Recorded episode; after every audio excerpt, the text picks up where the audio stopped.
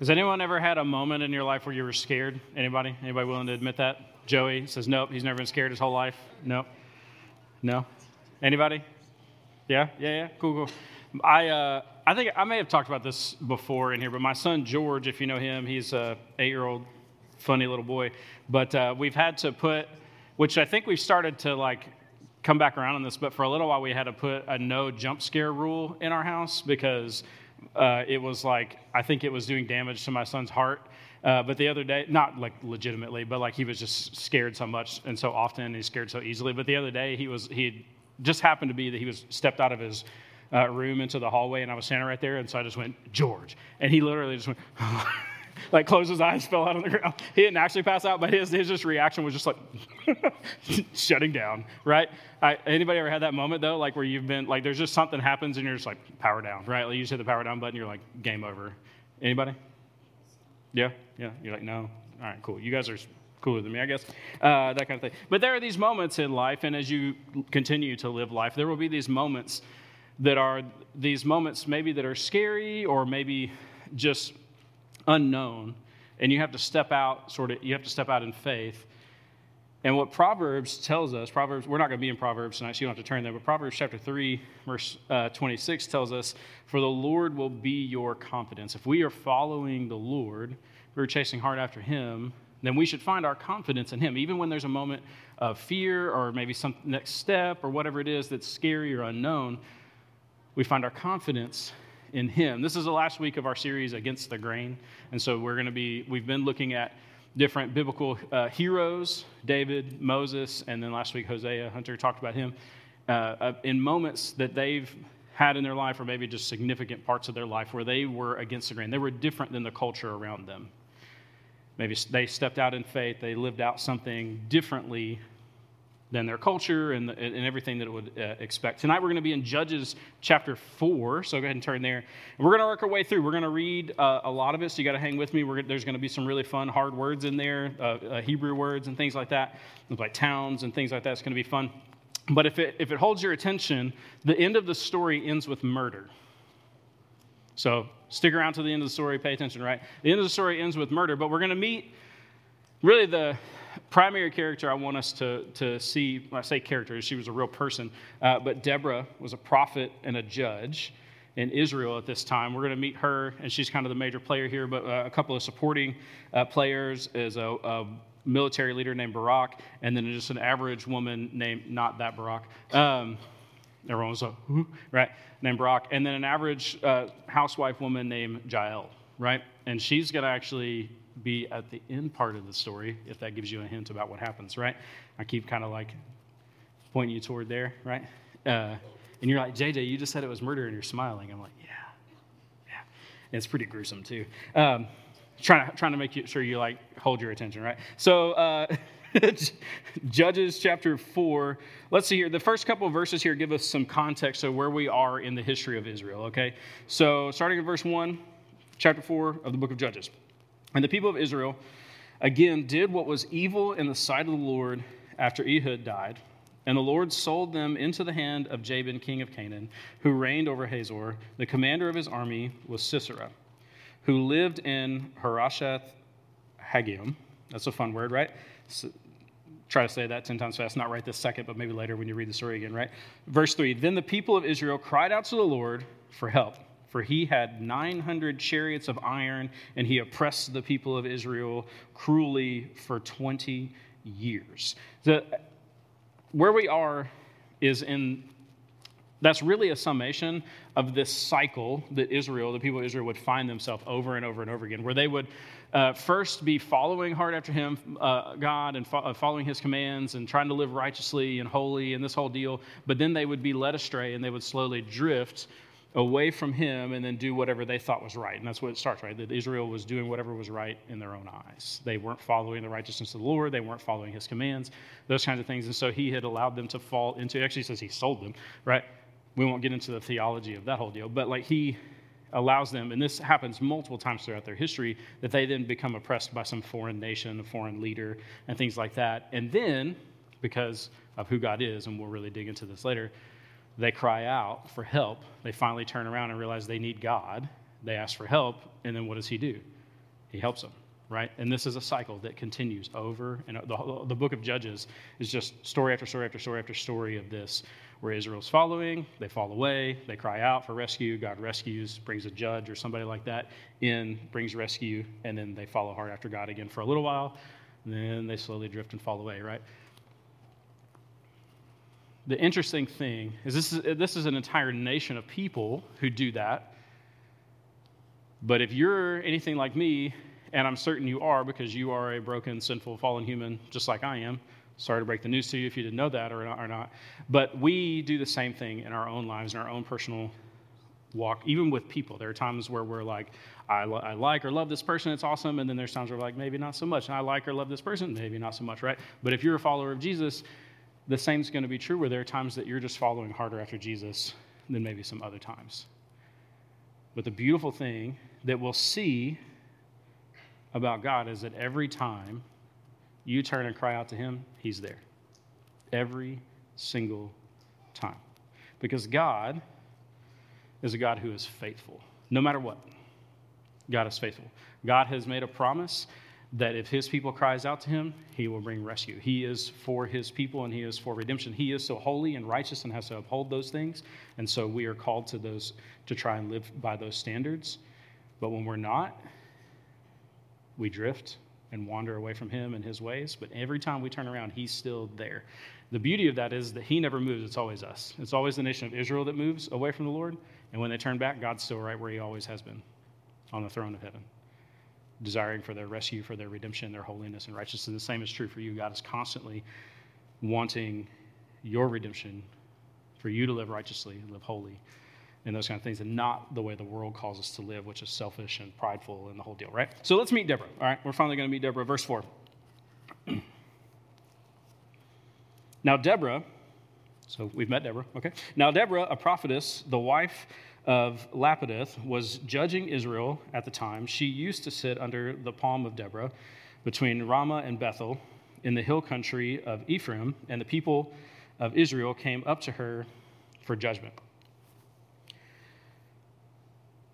so when we think of judge most of the time we think of like the person in like the black robe that sits up like on the little th- the thing and the lawyers like talk to him and like try to like they're trying to work out some sort of like legal matter right that's kind of what we think about in judge right that was not really what judge meant here now there was some of that like deliberation uh, where people would come and argue things and try to settle out arguments or some sort of legal matter and that kind of thing but that was not the only thing that was a part of their job, maybe not even the mainly thing that, main thing that was part of their judge. So at this time in Israel, there was no central government, there was no kingdom. So Saul and David and all them have not existed yet, in the, or they've not come into power or any of that kind of stuff at this point in history, right? So the way Israel was functioning is there were these regional leaders called judges that were really more chiefs, if you think of like a village sort of setting.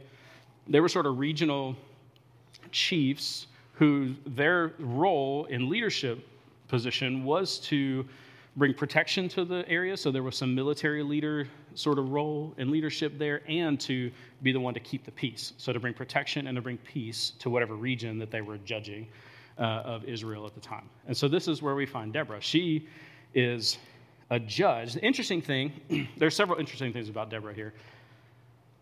She's the only female uh, that we see to be a judge in all of Judges. The only female judge that we know of. There may have been others, but as far as what's in Scripture, she's the only one. And she's actually only one of two people that we know of in the history of Israel to be known as a prophet and a judge. Samuel, who will come later in Israel's history, was the other one. So it's Deborah and Samuel. The last little interesting uh, factoid before we start reading again is that Deborah is the only judge that I'm aware of that there is nothing negative said about her. You have some of the, a lot of the other judges, like Samson. You're like, okay, Samson did this really thing and helped save Israel, but he was a real terrible dude, honestly. Um, which is a cool story in its own right of like God still using terrible people because we're all terrible and He can still use all of us, right? But that's not that's a story for another time. But Deborah, there's nothing negative said about her. She was an, I feel the same way. Um, she was she was by all those standards was a great judge. She was a great prophet. She was a, the Lord was speaking to her, was using her in this way. She was bringing peace and she was bringing protection to this region at this time. And so, but this was really countercultural because if you think about this, especially this time of history, you wouldn't find women in leadership positions like this. Some theologians have tried to argue that Deborah was in this uh, position of leadership because there were no men around to like really that were worthy of being in the position and the whole deal. And I, that's just not in Scripture. I, that may have been the case, but that's just not in Scripture. And I'm not going to sit here and make a whole big deal out of that necessarily. But that's not what is in Scripture. God, for whatever reason, regardless of the circumstances, God chose to speak prophecy to Deborah and to use her as a leader in this time of, in the nation of Israel's time, and that's significant. That's cool um, in a lot of a lot of different ways. All right, so let's continue. Let's continue reading on the story here. Verse six. She sent and summoned Barak, the son of Abinoam, from Kadesh Naphtali, and said to him, Has not the Lord, the God of Israel, commanded you, Go gather your men at Mount Tabor, taking 10,000 from the people of Naphtali and the people of Zebulun? That sounds like some sort of like Star Trek thing, right? Uh, Zebulun. And I will uh, draw out Sisera, the general of Jabin's army, to meet you by the river uh, Kishon uh, with his chariots and his troops. Talk about the chariots, okay? They keep bringing up the chariots. To us, we're like, chariots are like lame, that's old tech and that kind of thing. But there were 900 chariots of iron. They were basically that day's equivalent to a tank. And so somebody rolls up on you with 900 tanks you're terrified, okay? Um, the whole deal. So, chariots and his troops, and I will give him into your hand. Barak said to her, If you will go with me, I will go, but if you will not go with me, I will not go. And she said, I will surely go with you. Nevertheless, the road on which you are going will not lead to your glory, for the Lord will sell Sisera into the hand of a woman. Then Deborah arose and went with Barak to Kadesh. So, just to sort of like help you understand what's happening here, okay? So she receives this prophecy, this word from the Lord, that God was, the people were crying out to God to bring rescue from King Jabin and uh, this military leader, Sisera. And the Lord uh, gave uh, Deborah this prophecy to know, okay, this is what you need to do, and you're gonna you're gonna be rescued. Your people are gonna be set free from this king and military rule and all these kinds of things. And she tells um, Barak, who is this other great general, and it's interesting and really smart in, in my, of my opinion, that he's like, okay, this is awesome that you told me this, and it's awesome that we're about to be set free, and this is great, but I'm not going unless you're going. Which tells us that Deborah must have been a really good warrior, right? Because she's a chief, she brings protection. She, there's some military leadership in her role in this, but if an if a other military leader guy is like, I'm not going unless you're going, right? I think there are sort of two significant reasons why he would do that. One would be that she was really good in battle, but the other is she's the one who like has the vision of what's going to happen here. And so it's just only smart to have Deborah with you if she's the one who kind of knows what's happening, right? I also I find it interesting that at the end there he says, okay, or she says that there's going to be victory, but it is not the glory is not going to go to you, Barak. It's going to actually go to a woman. And so at this point in the story, you're like, well, Deborah's going to like do something awesome. It's going to be her. She's going to like be the one to like bring rescue and that kind of stuff. And, and you're like get excited about that sort of thing, and that's awesome. I see that, and I continue to see God using unexpected people. We don't know yet fully who's going to be used. I mean, I kind of gave it away at the beginning, but as you're reading the story at this point, like you don't really know who God's going to use, except for you know it's going to be an unexpected person. Typically, 99% of the time, women at this time were not a part of battle on purpose in any sort of way, uh, maybe by accident or whatever, like it's coming to their village or their home or those kinds of things, but they're not a part of battle. And so you start to see, okay, God's going to deliver uh, this military general into the hands of a woman who's going to defeat him and bring victory to the nation of Israel. God loves using the unexpected, loves it. Because here's why. If this mighty, giant warrior who is war proven goes into battle and takes everybody out, who gets the glory? This, you can talk out loud if you want. Who gets the glory? The big warrior guy who's expected to win battles, right? Like he, it's expected that he's going to win a battle, so he gets the glory. Like, man, that guy's awesome. He did yada yada yada, whatever. But God loves to use the unexpected so that His people see that it's clearly Him. It would have been Him all along, even that the mighty warrior. He was the one who gifted the warrior with that, those abilities and put him in the position to do that. But it's even more clear when God uses the unexpected that it's actually Him bringing the rescue. It's actually Him who's bringing about things. Which makes me start to look at my life and start to look for the unexpected things, maybe the unexpected people, the unexpected circumstances in my life, and see where God's working. Because I want, I want to see God work in my life, and I hope that you want to see God work in your life as well. And God is always working in our lives, but the easiest places to see Him are in the places that we wouldn't expect to see Him. So you kind of have to like learn to expect the unexpected, right? That's fun, uh, and the whole deal. But God loves to use the unexpected, uh, and that's a re- that's a really cool thing. But again, it's so that it's clear that He's bringing the rescue because what He wants is for you, is for the, at this point, he's wanting the nation of Israel to fully turn back to him, to glorify him and follow him so that they can live the life that they've been called, they were created to live in relationship with him. All right, let's read on. Starting in verse 14, we're going to skip a couple verses here. And Deborah said to Barak, Up, for this is the day in which the Lord has given Sisera into your hand. Does not the Lord go out before you? So Barak went down from Mount Tabor with 10,000 men following him. And the Lord routed Sisera and all his chariots and all his army before Barak by the edge of the sword. And Sisera got down from his chariot and fled away on foot. And Barak pursued the chariots and the army of Harosheth Hagoyim. And all the army of Sisera fell by the edge of the sword. Not a man was left. So at this point, Barak's winning the battle. Things are going his way. He's excited. Um, and it's looking like, hey, this stuff's coming true. What Deborah has prophesied, what she said the Lord is happening, it's, it's all happening. Okay, so let's continue on and see how the story goes. Okay, but Sisera fled away on foot. So this guy's getting away, and this is the one that Deborah had said, hey, this guy's going to die today, basically, right? Like the whole deal. And so he's running. Sisera fled away on foot, which means he was a coward in some ways. Man, captain goes down with the ship. What are you doing? Um, but anyway, he fled. That's not in the Bible. I'm just saying things out loud. So here we go. But Sisera fled away on foot to the tent of Jael. Oh, here we go. The wife of Heber the Kenite.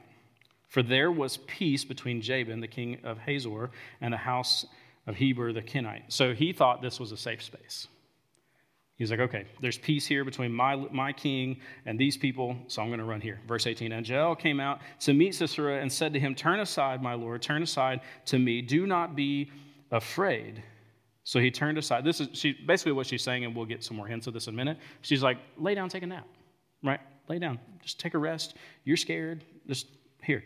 So he turned aside to her in the tent, and she covered him with a rug. This is a blanket, right? Uh, verse 19. And he said to her, Please give me a little water to drink, for I am thirsty. So she opened a skin of milk and gave him a drink and covered him. He asked for water, and she gave him. Is anybody ever like heard the, the whole thing like if you want to if you want to like take a good nap drink some warm milk it's usually not advised to drink milk warm but like it was this old thing and i don't know if people still do this but you drink some warm milk and it just helps you take a nap i find this interesting. He's like give me some water. I'm thirsty. And she's like here's some warm milk for you. Lay down take a nap right? It's getting suspicious but he didn't pick up on it. Verse 20 and he said to her stand out at the opening of the tent. If any, uh, any man comes and asks you is anyone here say no. But Jael, the wife of Heber, uh, took a tent peg and took a hammer in her hand. Then she went softly to him, so she's sneaking up on him, right? And drove the peg into his temple until it went down into the ground. She took this uh, tent peg and literally hammered it through all the way through his head into the ground. Murder. Told you. The story was going to end in murder, right? Murder. There's been a murder, right? Um, but there's no mystery here.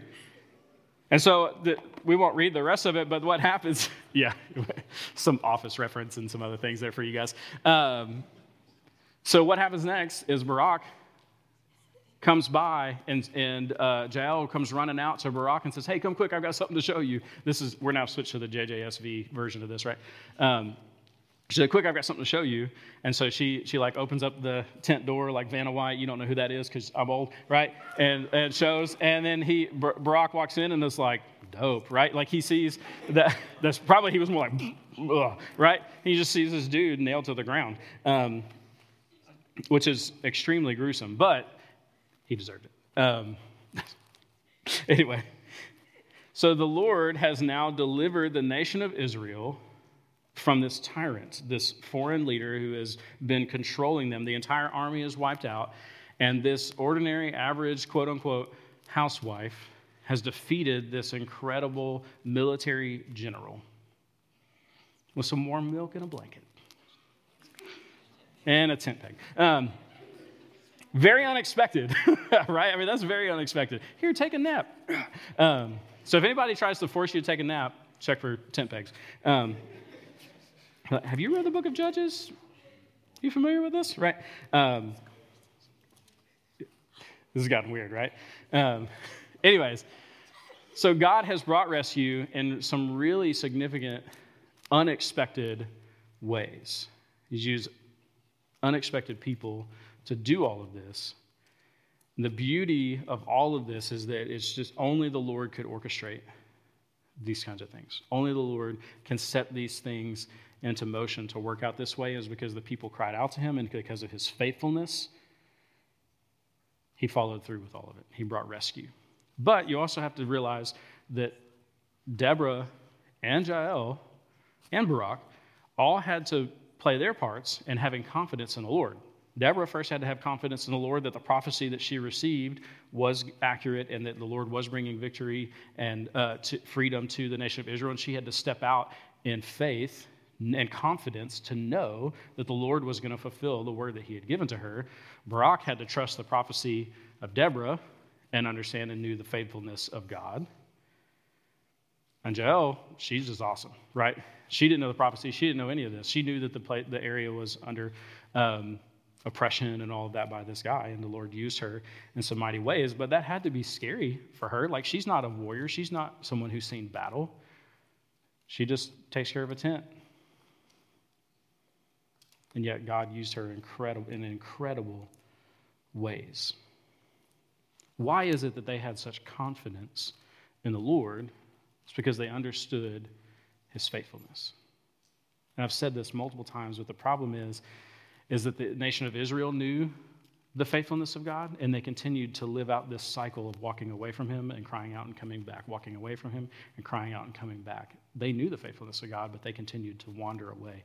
We have to hold on and stay focused on the faithfulness of God because that's what's going to give us confidence and focus to stay in, to stay leaning into Him and growing in Him and living out a life that is against the grain, a life that is different, the life that unexpected people like you and I can be used in big and incredible ways for God to bring rescue to the people around us who desperately need salvation.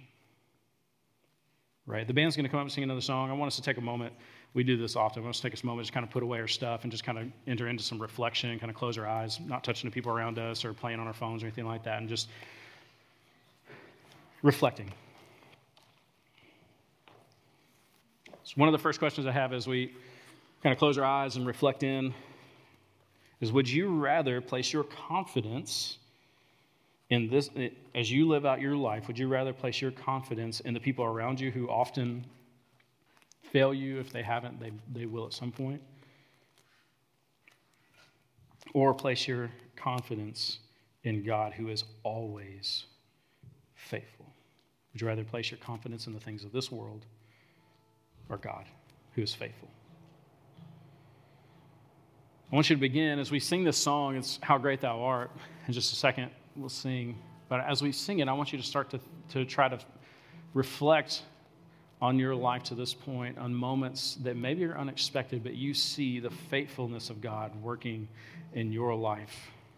This is not like a you thought you were going to fail a test, but you passed it kind of faithfulness, but like ways that God has actively worked and shown himself in your life freed you from some sort of temptation or whatever whatever ways that you've been needing to be freed. If you have accepted him as lord and savior then the ultimate freedom is that salvation reflecting in that in that moment the faithfulness of god. We can have confidence in him because he is faithful when we are not Father, I love you so much. I'm so thankful that you are faithful, even though I am so often just not. It is proven in your word as we read through the, the whole of Scripture that you continue to be righteous and holy and faithful as your people continue to cycle in and out of truly being focused on that faithfulness. I pray, Holy Spirit, that you would be in every single one of our lives in this room and you would help us all see how faithful you really are in our lives. In Christ's name we pray. Amen. Let's stand and sing this song.